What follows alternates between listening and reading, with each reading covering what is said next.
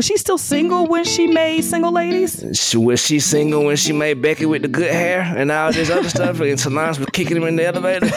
she, she wasn't single then. Before they get in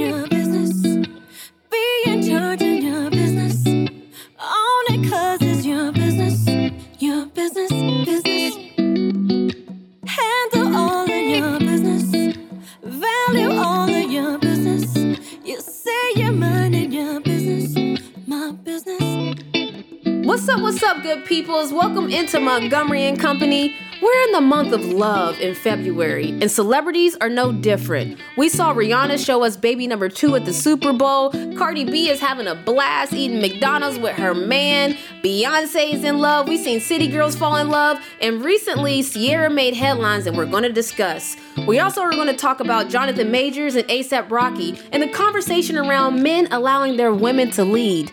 We also discuss the recent comments from Charles Barkley about the WNBA and the endorsements surrounding it. Also, stick around because I have a great conversation with Fisk University athletic director and head women's gymnastics coach, Corrine Tarver. Let's go!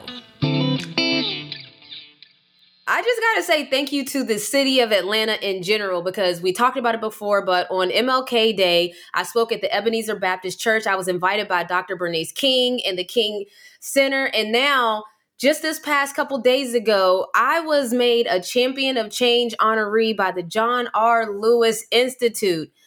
Snook was in the building for both of them. And I just, I don't even know what to say when you get an honor like that. Again, it's not something that you set out to do, but when someone chooses you to be in that category, all I can say is just thank you. So thank you to the city of Atlanta and everyone else involved. And also this past week, we know that we had NBA All Stars. So I'm gonna throw to a quick sound. It's Kobe Bryant talking on the Knuckleheads podcast. But there's a lot to talk about. First, Kobe. I think the All Star game in general needs a little revamping because it used to be competitive. Yeah. It used to be competitive, and like you know, fans want to see the best pickup game in the world. Like, That's what this is. They don't want to see you running up and down and dunking and doing all this crazy. Like they want to see the what happens when you get this collection of best basketball players on the planet, and they play and they go head up against each other. Man. I mean, you guys play harder at a pickup game in UCLA. For real. And ain't do. billions of people watching. For real. Definitely do. You know what I'm saying? Definitely do. They gotta Uh, so I turn the. All Star game needs a little needs a little changing. Um, I always love competing in them. Um, I didn't lose many of them. Nah, me you and CP one, used nah, to talk all the time. one of the like, hold on. ones. You took it serious. Yeah, we, we went it. Like I don't think me and CP when we played together in the All Star game. I don't think we've ever lost a game. Okay, so we got the numbers back from All Star Game, and Kobe was alluding to the fact that he was very competitive. He talked about him and CP, which he was referencing Chris Paul. When they got to the All Star Game, they were trying to win. They wanted to see who's the best of the best, what groups can work the best together. It was a different vibe, it was a different time. Now, fast forward to today's NBA All Star Game. We know that it's a different type of energy. We understand that we were used to a lot of times in the fourth quarter that's when you would start to see the competitive juices flowing. We knew that the first three quarters it was just pretty much going to be a highlight reel layup drill dunk drill. We knew that a three point contest all in one of the all-star game. We understood that. But now it's gotten to the point that even the fourth quarter we were all kind of waiting on that moment where everyone kicks in everyone gets competitive and everyone turns up and it never really happened this All Star game, which started a wide debate. Another problem is that injuries, and injuries are a part of the game, but your two team captains in Team Giannis and Team LeBron both sustained injuries or had injuries coming into All Star game. And so they couldn't play as much as I'm sure they would have liked to.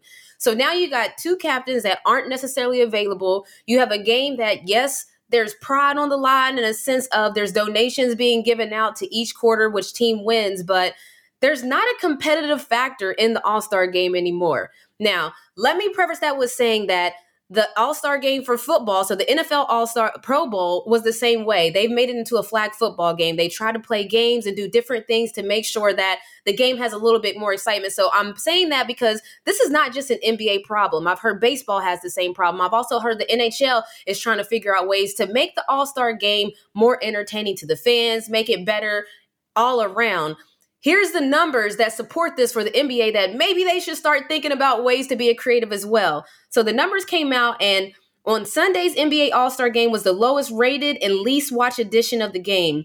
The ratings declined 29% and viewership 27% from last year's All Star game. The record low audience places the NBA All Star game well behind this year's NFL Pro Bowl. So, just to kind of give you guys some numbers, as we're not just talking now about, oh, they need to do something. Now, once you start to get the numbers, the NBA is going to start to think about what can they do. This weekend's NBA All Star game averaged 4.59 million viewers across TNT and TBS.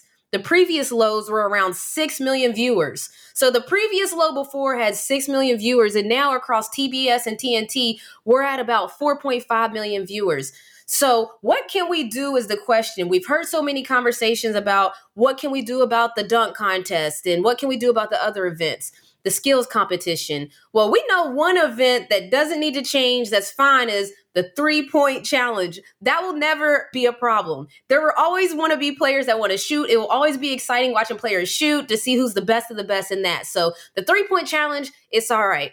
I actually enjoyed how Team LeBron and Team Giannis picked their teams. They had their notepads out. It was a whole selection process. And the reason I liked it is because for players, you know, there's a pecking order, there's a pride. You know, Damian Lillard went the number one overall pick. That's a big deal because you start to see how the players respect other players. You can start to see, I understand, and let me just say, yes, I understand that players like the Joker said, the All Star game is not for me. He said, I'm not the type of player that's going to be in the All Star game. So I understand that there's that caveat. But then there's also when you're talking about guards, there's a pecking order that starts to happen on who's LeBron going to pick next? Who's Giannis going to pick next? Hmm, this is interesting who got left on the board. So I personally liked Ernie was the one hosting it. I personally like that part of the All-Star game that tweak. So that part's not not a problem, but where do we go from here? How do we figure out that competitiveness for future all-star games. I don't know. Now i've heard different situations. I've heard that you know it's not fun anymore because players play 82 games and steve kerr went on record saying i think that 72 games would be better so that players would have less injuries and maybe those less injuries would result in players wanting to be more involved in the all-star game. We understand that all-stars matter. If all-stars didn't matter players wouldn't be mad about getting snubbed on all-star games. And why do they matter? Just for the people that don't understand when you retire and you start to talk about a player's legacy you start to list their accolades. How many championships? How many all first team nba how many all-star appearances? Those things are how you start to choose who is the best of the best of the best or whose legacy matters. And so for the people that may, who cares about All Star Don't Play? It matters. And then when you come to, well, what can the NBA do? What I thought about was Vince Carter recently talked about how the NBA has tried to interfere in a sense of making the dunk contest better. He stated that there's been times where they've tried to incentivize it, offering $1 million to people to join the dunk contest, like a Vince Carter, because we know that if Vince Carter's in the dunk contest, we're going to see a show. Now, shouts to Mac McClung because he became a big topic of the conversation in the sense of he's a G League player that is exceptional at dunking. I want to make sure I say that. He did an amazing job that's not the problem. I think the concern that people are having is that, yes, he can be in the dunk contest, but they also want to see NBA stars in the dunk contest as well. Zion Williamson stated that he'll probably join the dunk contest next year. This year he was he's been hurt and he didn't feel like it was a good idea to join it this year. So we do understand that some may join the dunk contest and other things, but where do we go from here?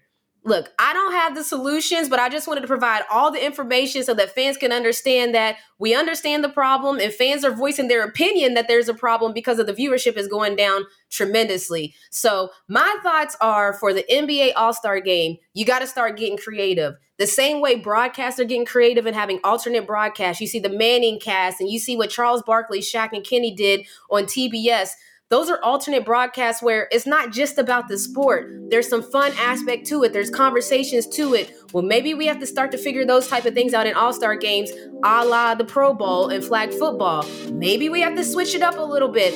I don't know the solution, but right now, something has to change.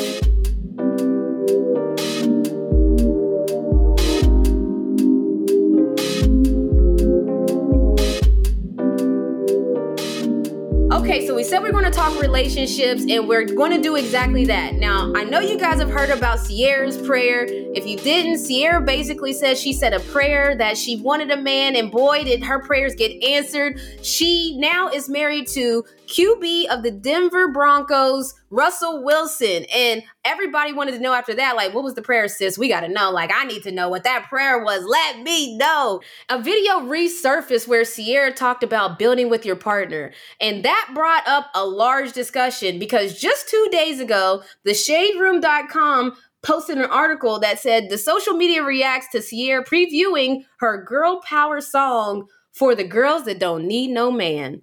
So this opened up a whole can of worms because do y'all believe what rappers, artists, and singers are saying in their song? I mean, we see that Cardi B is happily married to her man, eating McDonald's. We see Meg Thee Stallion is happy. The City Girls are in love. We see Rihanna is pregnant with her second child. So I don't know why people are mad necessarily that what people are saying in their songs isn't true, but I want to discuss it with y'all. Let's go. Well, first of all, the internet is always going to have something to say, but I kind of understand where they're coming from just because I feel like as a married woman myself, I don't necessarily understand the plight that my sister, a single woman, is going through. Not, you know, not right now. Of course, at the time before we were single, you know, I can definitely relate to that. But I can see where the internet is coming from, you know, because if she's as happily married as she's portraying to be, you know, and she's building and she wants to maximize life with her partner, like she's talking about in, in that other video,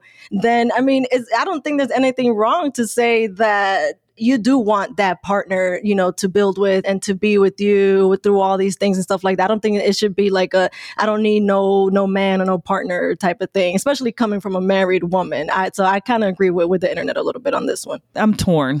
I've been married a long, long time, so I haven't been single, so I don't know about the crazy. I have a lot of single friends. I have married friends too, but I have single friends who tell me about the crazy, and it is entertaining to listen to, and also scary to listen to at the same time. Facts. But I feel like it's a good statement to make only because all of the people who were saying it, they blew up and then got married.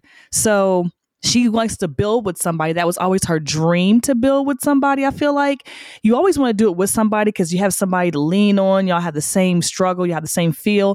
But at the same time, you don't want girls just sitting out here waiting to have somebody to build with. Ciara had money before she met Russell. Cardi had money before she met um, Offset. I mean, a lot of these girls made it before mm-hmm. they started they were with someone else. So I, I, feel like they're saying sis you don't need a man. You can do it but it's nice to have someone to build with you know you don't know what you were missing until you have something. So they didn't know they needed a man until they start building with a man. Then they're like, oh, this is even better. I'm building with someone. So I feel like torn in, on both sides. I think that we don't want um, our young girls sitting waiting for a man to be able to be somebody and do something with their lives and think that they can't blow up and glow up unless they're with someone or in a relationship. So I'm teetering between both. I understand both that. sides. Okay. I, I think like that's the message that people should definitely get from it. Also, I'm going to go with Jill Scott real quick. There was a song she had about talking about all the things she can do without a man. But she also needed a man. They needed her, you know, raise a son to teach him how to be a man. You need a family. There are things that are, you know, relationship wise that you do want to do with someone else. But she said she could buy her own shoes. She could buy her own house. She Listen, I love Jill Scott. I know this is a side note, but I want to go like Jill Scott. That's a concert Yes. that I will be front and center, honey. I went to one. It was nice. I was. It was nice. But to Cole's point, though, I like the, you know, I don't need no person type of thing to be successful. I feel that. But I also feel that, you know, what's wrong with saying that you want that? And what's wrong with saying that that we need each other, basically? We need I don't love. think I feel like everybody wants that. love, you know? I think that the reason people are upset that she said it, it's like the same idea. Like I, we've seen this all the time with with Yung Miami, right? So it's like Yung Miami was a big topic of- of discussion.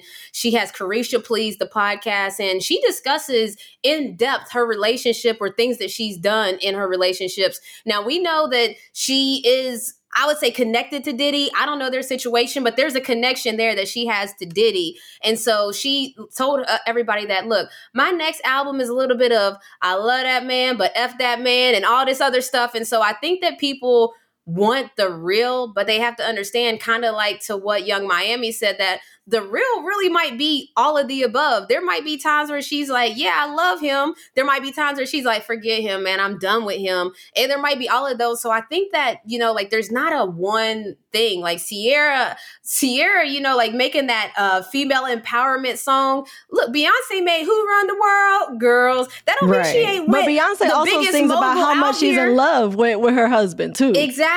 So I just think that artists are complex. Like you know what I mean. Artists is not one thing. Even if I'm a, a car, if I'm a city girl, it don't mean that I can't be a sucker for love as well. Like I think that people be like, if you a city girl, you better you better live that life. And it's you could still be all of the above. you know, being in a relationship, sometimes you want to do stuff together. Then sometimes you'd be like, leave me alone. I can do it by myself. you know, you want to have your own little little section, and they get on your nerves one day, you love them the next day. It's just that's the way it is, y'all. I mean, it's up and downs, and you know, people, career women especially, who um, don't want to be in the shadow of my husband's doing all these things, so I'm just sitting back and I'm waiting for him. So I, I get it. Basically, I feel both sides. I feel like you can, if you want to build, build. If you're two individuals who, you know, y'all build together in your family and that's where you build and that's what you feel like your building is. You don't necessarily have to build together as this or build together as that. You know, there's different types of building in different ways. You know, some people are real estate building. So, Should we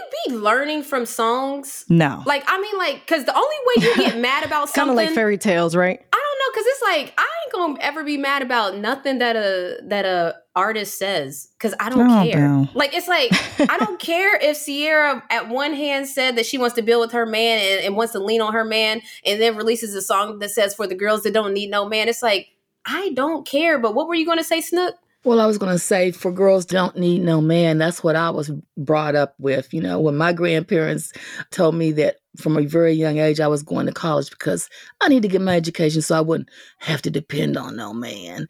And so then I married a man who told my daughters the same thing. Get your education so you don't have to depend on a man. And that's always good because if you have that inner confidence in yourself that regardless if you're in a rela- relationship or you're not, you don't feel so like I have to do whatever he wants. I have to kind of be him on the side, you know. So anyway, and I haven't dated since 1972, so I'm really out Oh of the Gosh. it's a different oh. game out there, Snook. Ooh, y'all. Yes. Oh, boy. You know, I think that a lot of women grew up on that I don't need no man type of thing. I definitely grew up in that same mindset when my mom was constantly telling me this. And I saw a clip of Lori Harvey the other day when she was saying something like, My dad always tells me that I'm the prize. And that is 100% true. But then also, I remember, I remember when Kevin Samuels, rest in peace, when he was making videos, he was saying that this is kind of the problem with younger women now is that we don't know how to submit at all and we don't oh, necessarily boy. know how we don't necessarily know when to be soft and when to be strong because we're so strong you know maybe too, you know, I love country music because it always tells a story, always tells something about how somebody's feeling in their life. And so maybe she was having a flashback and thinking how blessed she is that now she has a man, but she can remember those times when she didn't. And so now she's able to express those feelings more. And since she does have a man, she's not opening herself up. so juju just you as a man hearing this kind of feedback from women saying i don't need no man like what do you think about these statements when you hear them coming from other women Rick Ross put out songs that he moved cocaine from here to goddamn Cuba every two days. And we seen that he was an actual correctional officer. People make songs, man. Like you feel me? Future be talking about how many drugs he doing. You do all them drugs, you're gonna die, sir. You feel me? This, it- it's a lot of people who make songs like "What's love got to do with it?" Okay, Tina Turner. What's love got to do with it? You asking that question? So I, I think the artists and the songs don't necessarily ever really match. It's just so happened that we choosing to pile on her because she always talking about thank you Jesus for Russell Wilson. You feel me? And they always got the they a happy couple and they they like the, The one of the squarest like exactly everything they do is so holier than thou. So I feel like this is people's first opportunity they get to pounce on her for anything because she been winning for years. Like what you gonna say about sis ever?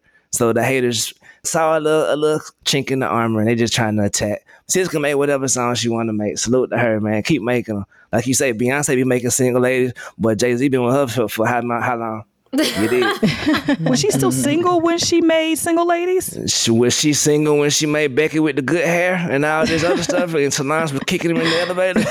she, she wasn't single then. It's just straightening and Well, straightening. you're right. You're right. So yeah, I guess that's true. It's just whatever sells. I mean, but in, in within the dating world, you don't got to disclose your status or anything like that.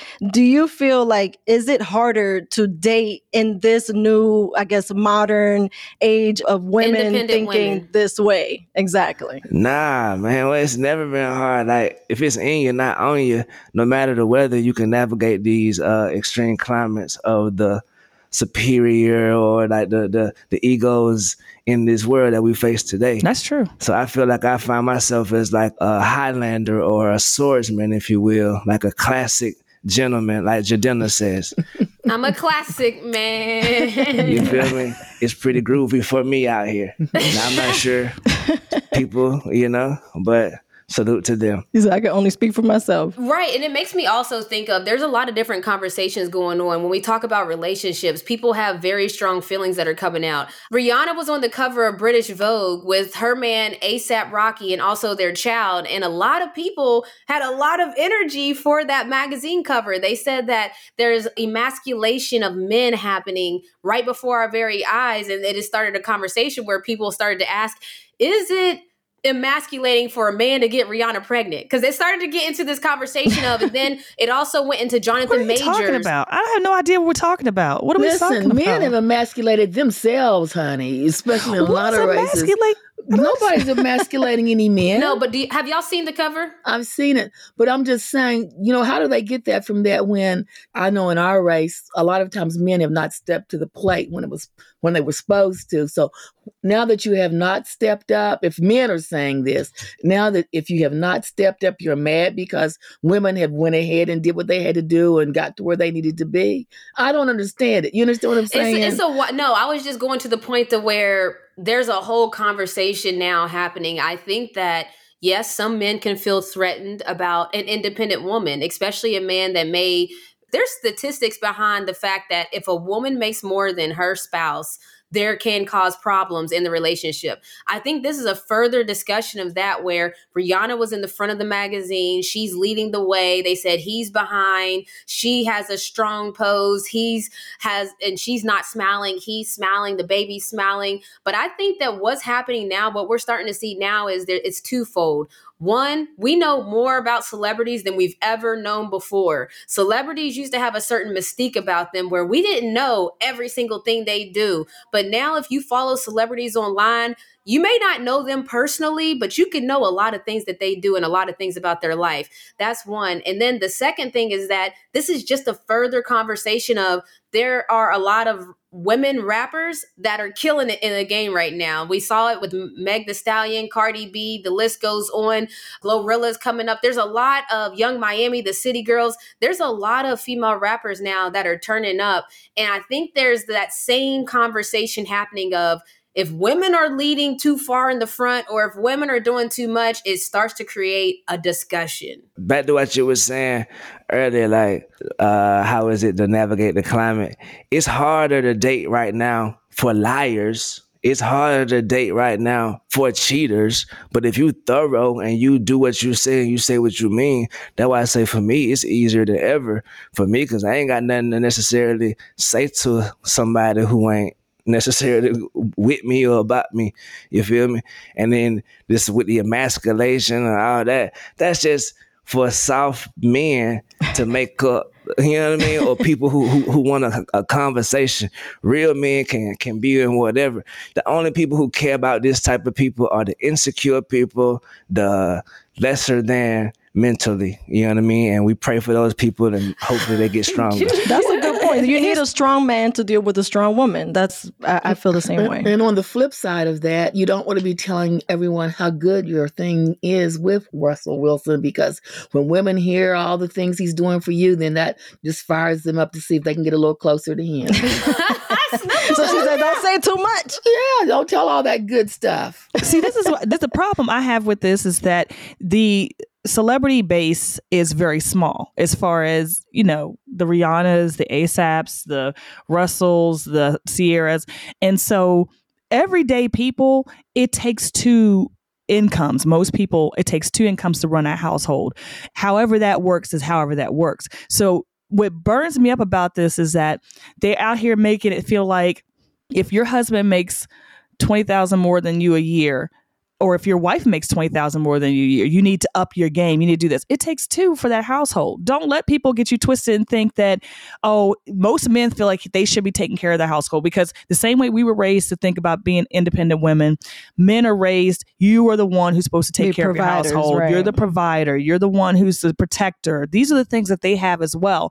But at the same time, when that was really, really prevalent, it only took one income to run a whole household. And I mean, you could literally live, have a house, a car, and the American dream off of one household. That is no more. So we need to start understanding that you want an independent woman who can actually have something to bring to the table because then the flip side of that is a man is struggling to provide for his family the first thing he says is she don't do nothing she ain't even trying to help me I, we struggling and now it's her fault you're not where you're supposed to be so got to meet in the middle you got to build together stop looking at these celebrities if you make a celebrity money you don't even have this problem so i don't understand why we even talking about it if you Right. got their money y'all don't have this problem it's the everyday people who are mad and they're the ones who should be working together in the relationship Roy said, "Emasculation. Please let me be led by a billionaire. P- Please Right. make more than me." See what I'm saying? That's like their problem. And I want to end it on one more thing because I like what you said, Cole. Jonathan Majors got thrown into the conversation as well. He recently did a photo shoot for Ebony magazine and he had high fashion on. And a lot of times when men wear high fashion, the looks can look different. High fashion is not your average blue jeans and hoodie or blue jeans and, and whatever the look may be. High fashion usually takes risks. So Jonathan Majors had an Ebony magazine that he took some risk and it was high fashion and the conversation continued. And then someone made the point that how can we be talking about Jonathan Majors being emasculated when he literally has acted in Marvel movies? His most recent movie is coming out is Creed boxing movies. He saved the world in Top Gun style movies. And so to all of our point, it's not about what they're wearing, what they're doing. It's about the way you view things. So maybe but change your perspective and you might get in a relationship. And if you are in a relationship and you still have those perspectives, then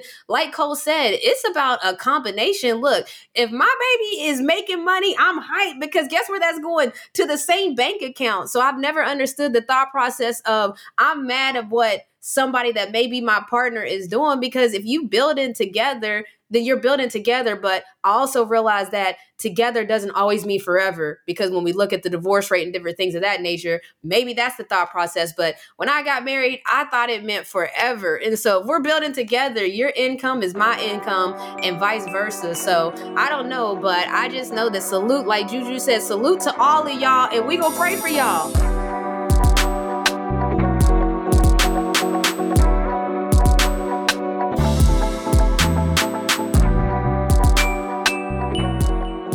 break, we're moving on to Charles Barkley and his comments on the WNBA.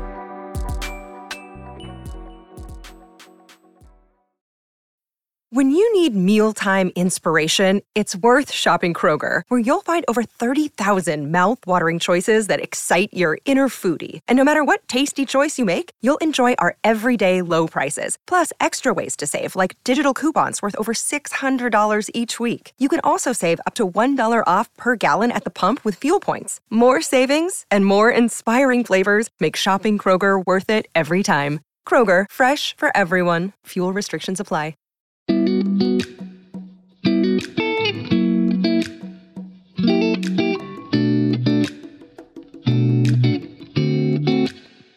See that article in People Magazine about Charles Barkley? What he said? Uh, he well, here's the uh, headline: Charles Barkley wants American companies to get off their A's and endorse WNBA players. And you know, at this point in time, when we're talking about women's uh, gender inequity and pay, it comes at a perfect time, especially from someone who has an NBA background.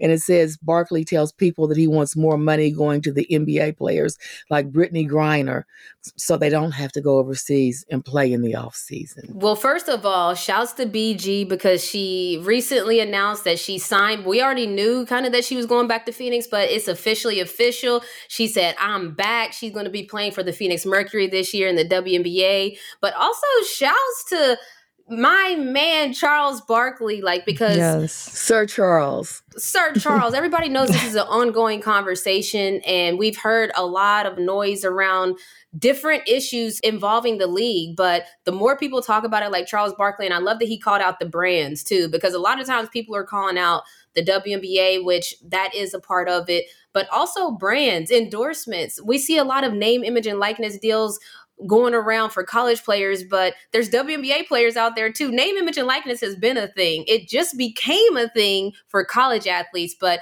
it's been a thing for pro athletes. So I love hearing that the conversation continues to grow and continues to build because I do.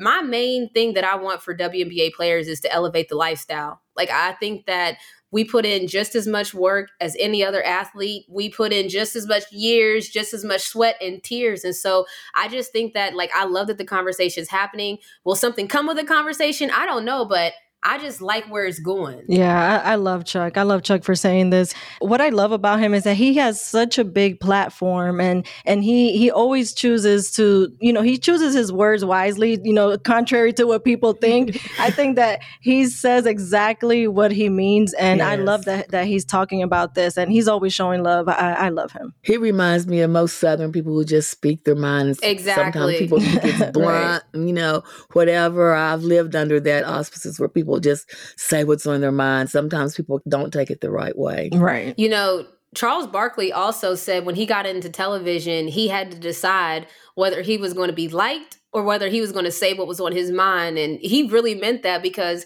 he severed a relationship with Michael Jordan. He talks about it openly all the time about how he's going to say what he really feels. And we know that sometimes he said things about, you know, the San Antonio women and different things of that nature that have received backlash. But he's a guy that he's like, look, I'm going to say what I think and everybody ain't gonna like everything I say. And so you got to respect that because people don't understand. Even right now, we're all sitting on the podcast. Everything that we say is going to get scrutinized or get judged or get so speaking out about things you feel passionate about, it comes with the price. And he's basically said he's willing to pay that price, whether he loses friends that were great friends for a lifetime, whether he loses endorsements. And that's tough. I mean, somebody else I think about that does that is Bomani. Bomani gonna say what Bomani wants to say, and whatever comes from that comes from that. We recently saw Bomani was talking about Karl Malone and his thoughts on like the NBA highlighting Karl Malone and different things of that nature. It came with backlash. I don't know why, but it came with backlash. A lot of people didn't know the the history and different things, and a lot of people didn't like how he presented the information. But being in the public eye, speaking on platforms, whether it's a podcast or not, that comes with consequences. Well, some things you can't sweeten up. Now that stuff that he did cannot be sweetened up. I don't care how you look at it. What you know, it can't be sweetened up. So what's the deal? Well, I just think that Charles is saying all this money floating around this country, there's no need for it. I mean, literally, there's so much money just running through pockets in and out of electronic wires I and wish it was running my paychecks and deposits. There is no reason for us to act like we don't have a couple more dimes to give away to the WNBA. They act like everybody acts like they broke when it comes to the WNBA. And that's the problem. And he's saying, look, y'all got all this money. People paid $7 million for a 30 second commercial. So you trying to tell me you don't have an extra million or two to give an endorsement to a WNBA player or to or even support the league or to do something for the league. I said it's just ridiculous. And that's why I'm saying Charles is just saying there's too much money. I'm glad you brought that up, Cole, because also our commissioner of the WNBA, Cathy Engelbert, talked about it takes $10 million to fly all the teams in the league private for one season. $10 million. Now, when you put it in that perspective that Nicole just said, where she said it's $7 million for a 30 second ad in the Super Bowl. Now, we know the NFL is its own beast. Its marketing numbers, there's nothing compared to it. The NBA isn't close to the NFL. MLB isn't close. Soccer isn't close. The NFL is in a category of its own. So kudos to them for building a brand where you can charge 7 million for 30 seconds on your biggest show. So I got to side note that. But also on the other hand, there's different things that can happen. There's airline companies, there's different advertisements. Like Delta is the official sponsor of almost every pro sports team in Atlanta except the Atlanta Dream. So things like that is where I think that there can be real impact. If you're going to be the official partner partner of all Atlanta sports franchises, well what's up with the Atlanta Dream? Why not be the official airline of the Atlanta Dream as well? And so I think that there's different No, ways. no, no. They got if they have seven million dollars for the NFL, believe me, they giving six million dollars to the NBA. They giving three million dollars to the soccer. They but giving for, two but not million let's dollars. keep let's stick to the facts. That's not happening because the NFL has a completely different marketing money. No, what, what I'm saying is is that these companies are not just advertising in football. My point is they're advertising in basketball, they're advertising in soccer, they're advertising in other sports. So my point is is that it just because they pay seven million dollars for one ad for football, that don't mean that's the only Right. people they're targeting. They're actually in the basketball, they're targeting basketball, they're targeting all these other, and we're just saying the WNBA can be a part of that targeting group in which Like you want to pay that specifically the money. Yes, I'm saying right. it's not. They could spread it around. Yeah. That's well, all I'm see saying. what what we have to do, and I don't know who is responsible for this, but just like that article I read, uh, well, this thing I saw on Twitter a few weeks ago, where they were asking you to rank which uh, sports team from Atlanta you thought would win the next championship, and they had the major sports teams on there, and they didn't include the Dream. So I tweeted back and said, "What about the Dream?" Because when I looked it up and I googled it, it said Atlanta has five major sports teams and it included the dream the dream were Mhm. one of those teams so when you put stuff out there and then you know you in, ex- exclude uh, things it means that we have to do a lot more work to make sure that companies realize hey yeah we're here we're a professional uh, sports team and we want the same respect and support that you give the male team And that's exactly right. Like little things like that definitely matter and they go a long way for sure. And here's another thing because I like to take numbers and facts and stats. No one's asking for a handout. The same way in my monologue, I talked about the NBA All Star game had its lowest ratings ever. It had 4.5 million viewers across TNT and TBS. 4.5 million viewers. Now, the recent low was 6 million viewers. So I'm only saying that because WNBA games, women college basketball games, go check the numbers. I'm not saying it's at 4 million, but let's say if the numbers are at 2 million, if the WNBA finals are getting 2 to 4 million, well, I'm just saying let's make the comp a comp. And what I mean by comps is if you go buy a house in a neighborhood and they say all these houses are around this price because this is the going rate for this amount.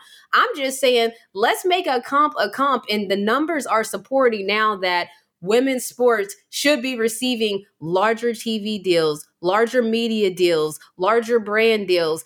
There's a whole idea of that. Maybe when the WNBA started, maybe it wasn't getting the numbers that it's getting now. Maybe in women's college basketball, maybe the numbers weren't where they are now. But at a certain point, we got to catch up to the stats. We got to catch up to the current reality. And we're not doing that. We see the numbers all the time now, even on the Pro Bowl and different things of that nature. We're starting to see that the numbers, NHL hockey is at its lowest viewer point.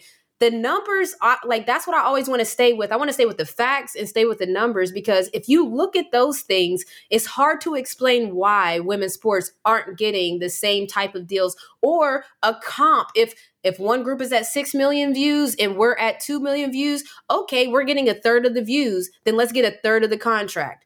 That's all I'm saying. We see the XFL just started and the numbers haven't been released yet on what their annual deal is with ESPN, but I saw from Joe Pompliano that he's estimating that it's somewhere from 25 million to 30 million annually for the XFL to play their 46 to 48 game season. All the games will be streamed on ESPN networks. I'm just saying that's a sight unseen that got a 25 to 30 million annually. And look, I'm not mad at the other leagues. I'm excited that they can get those numbers. Like, I want to see them win, and I just want to see us win as well. And so, when you start to compare the numbers and the facts, I just want to see how people will explain what's the difference, other than that it's just women's sports.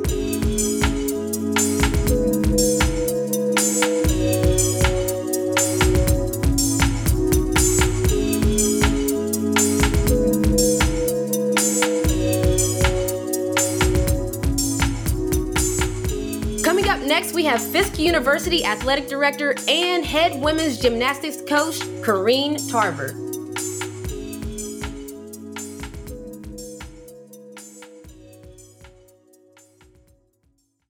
Another day is here, and you're ready for it. What to wear? Check. Breakfast, lunch, and dinner? Check. Planning for what's next and how to save for it?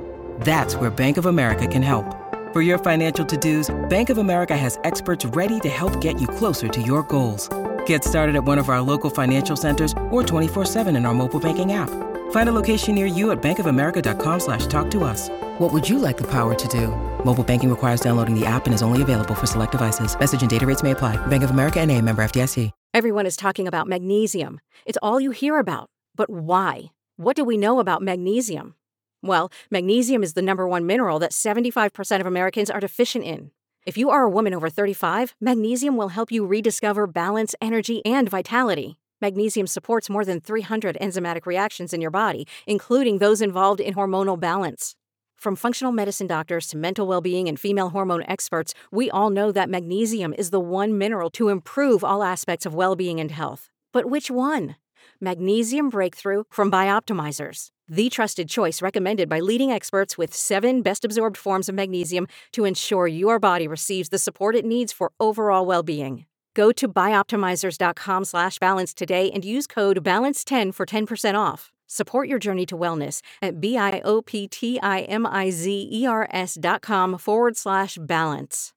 Magnesium Breakthrough from Bioptimizers, your foundation to optimal health and vitality.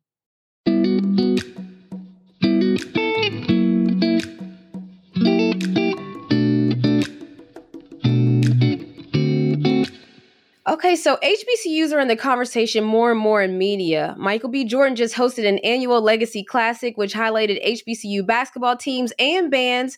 And I read that your team got a docu series following your first year, your first season at Fisk, as the first HBCU to compete in the NCAA with the women's gymnastic team. So, congratulations!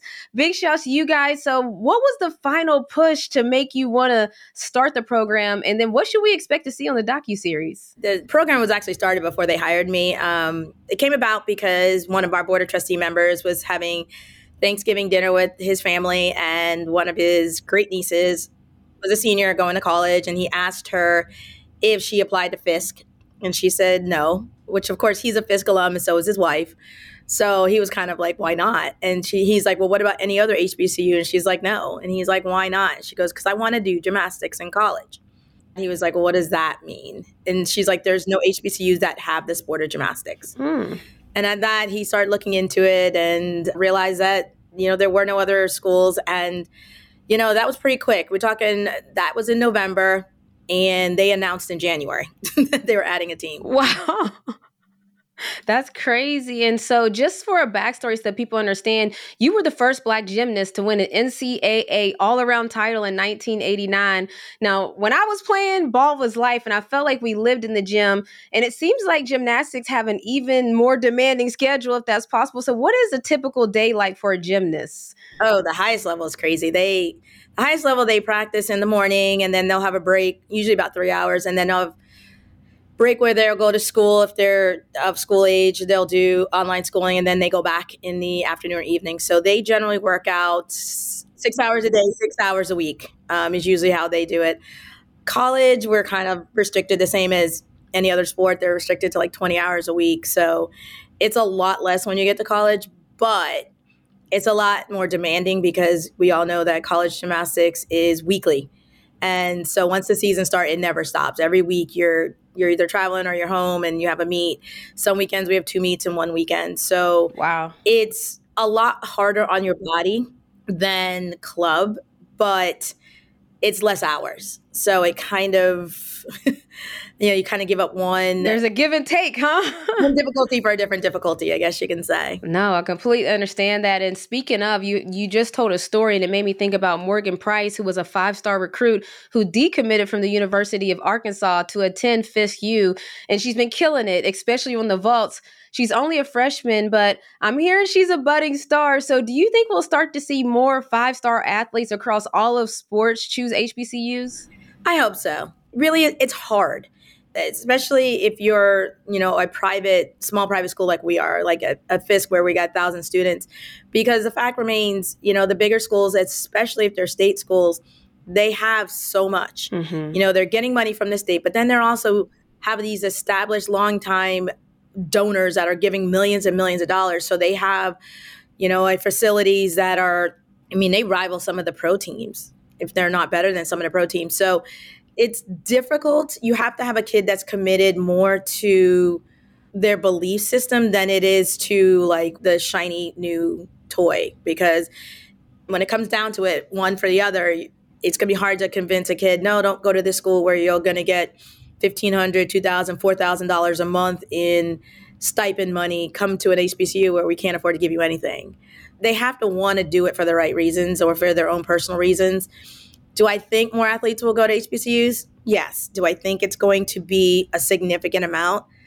I worry that that won't happen because of things like that, you know, unless we are able to get an influx of money into HBCUs so that we can offer at least similar to what they would get at a PWI, then it's quite difficult because at the end of the day, so many of these athletes, depending on the sport, come from environments where they don't have much. And so if they can get four or five thousand dollars a month and be able to send most of it home to a family that maybe you know doesn't have a car or their car's breaking down or you know they're to be evicted they're to pick that i mean at the end of the day because it's bigger than just you know where they want to play Thank you for laying that out there. And that's what also brings me to you're not only the head gymnastics coach, but you're also the Fisk University AD. And we know that's not uncommon at HBCUs. We've discussed Bethune Cookman's situation where their head coach is also their AD.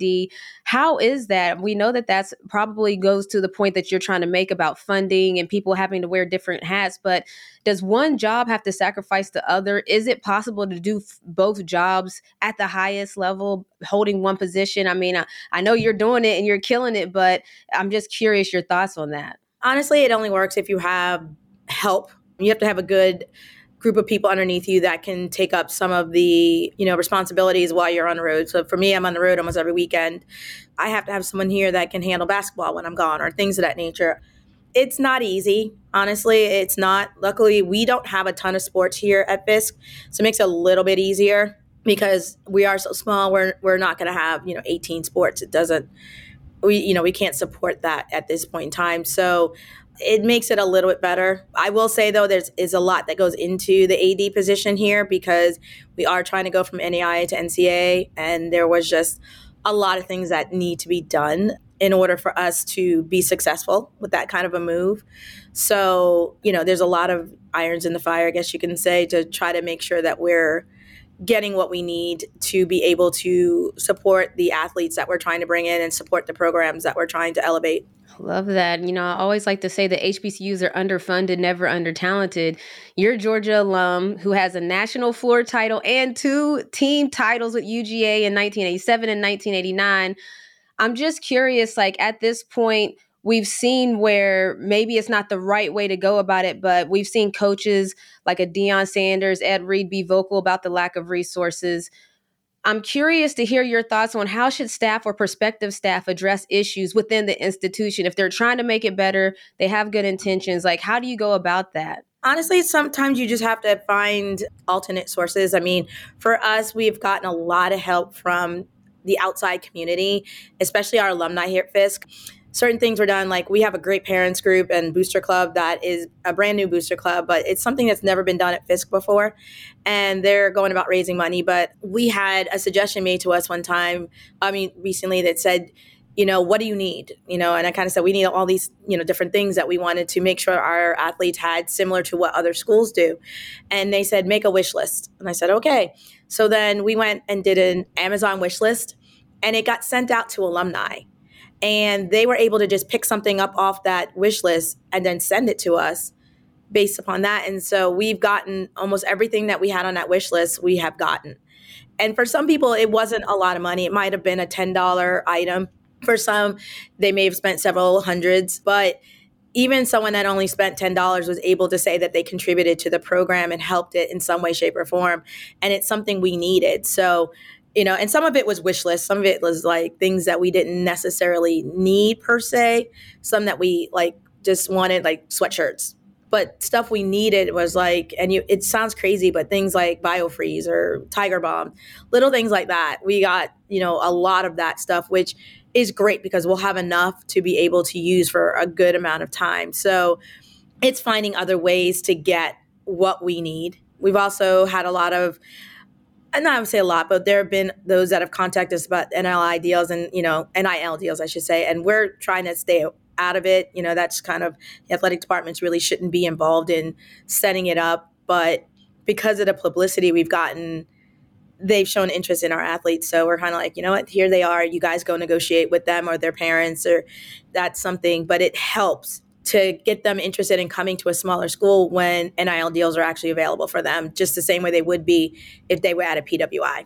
No, I love that. And we talk about the NIL space a lot. Like me being a former athlete that played in college, like I understand the impact it could have had on my, not only myself but my my teammates. So I'm curious with the docu series, do you see that happening more, or what? Like I want to hear more about the docu series because I mean that's a big deal to have somebody following your journey. This is legacy. I mean, you were the first one to lead a program in NCAA and women's gymnastics for an HBCU. Now we know that there's Talladega College has become the second since that's happened. So there's a legacy being built here. Well, the docu series has been following us since this fall. They came in to start doing interviews. I would say back in September or October. So we've been doing this for a while. It just they just announced it recently, but we've actually kind of been doing it for some time. So it's exciting to see. What do we expect? Honestly, I'm not sure. I mean, I know that we're going to get a lot of the behind the scenes, a lot of competition. They interviewed pretty much all the girls on the team, or if they haven't, they will at some point in time, as well as some outside people who had an involvement with either bringing it to Fisk or some involvement in Fisk. So we are. I'm excited to see what it, what it's about. At first, it was going to be just a documentary, and then it, now I think it's a docu series. So hopefully, we can parlay this into another year, maybe like a second season of it. It'd be kind of cool. Yeah, that would be amazing. I mean, we know that gymnastics is one of the biggest events, especially at the Olympics. And you were named the U.S. national team member during your 1985 86 season. We saw in recent basketball news LeBron became the NBA scoring champion and he's changed the game. This made me kind of think about Simone Biles, and she has four signature skills with her name. So I'm curious how have people like Simone Biles, you yourself, what you're doing at Fisk, how have like y'all have changed gymnastics and even more, taken a step further, changed women's sports? Simone is is is the goat, as everybody says. Like she's just a phenomenal athlete, a phenomenal person. And she doesn't get the respect she deserves, in my opinion. And that was obvious where they, you know, the skills that she was doing, they didn't give it the value that it really deserved.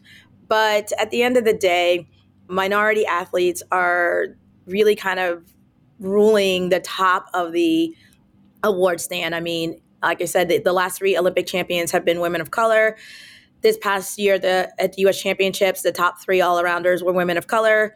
The NCAAs in 2022, everyone who won the event was a woman of color. Yet we still only make up about eight to ten percent of all gymnasts in NCAA.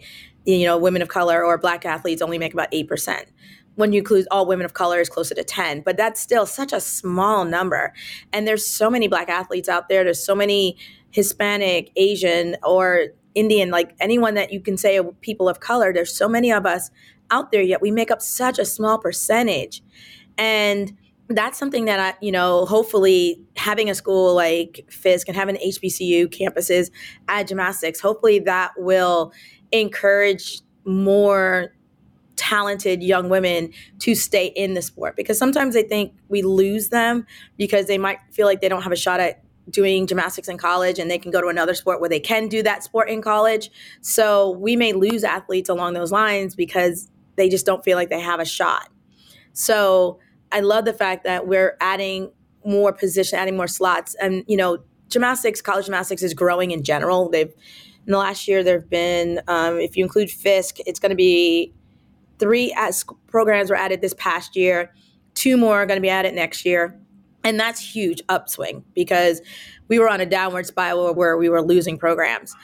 We need more slots in general for for college gymnastics, but especially for minority women. So the more HBCUs we can get to add, the more opportunities there will be for these athletes to be able to do college gymnastics. My team alone, if you look at the squad I have and how talented my team is, the majority of the girls thought that they were done after high school, that they would not have been able to do gymnastics in college because they weren't being recruited for whatever reason. So that would have been a loss, a huge loss of super talented athletes. And it's a shame that something like that has been going on for such a long time. Wow, I love the way you put that. Yeah, the same kind of thing happens when it comes to basketball around the age of 13 or 14.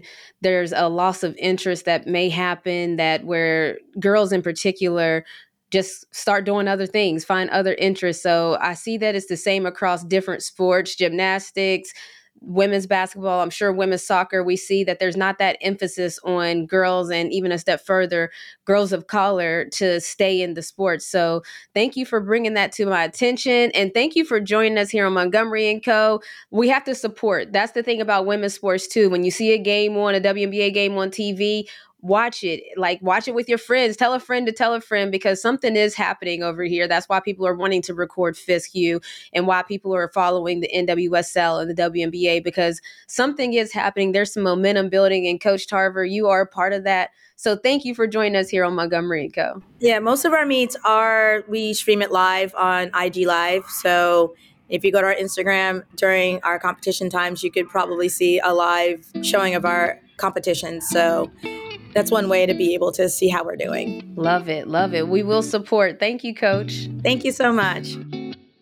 All right, that's it for today. I loved hearing from Corrine Tarver and what she's doing because HBCUs are always been creating their legacy, and I hope that it continues to be amplified all throughout media. And then even going back to the discussion of MLB All Star games, Pro Bowl games, NBA All Star games. All of these things are about creating their legacy. The same way that a John R. Lewis created his legacy. We got to get some good trouble going on because right now things got to change. And so, I, look, I've been in an All Star game. I was kind of like Kobe, where I was there to have fun, but I also wanted to make it enjoyable to the fans. It was also competitive. I, it was my first time, so I will say that I was excited to be there. But legacies, generations, it's always a generational thing. See y'all next week.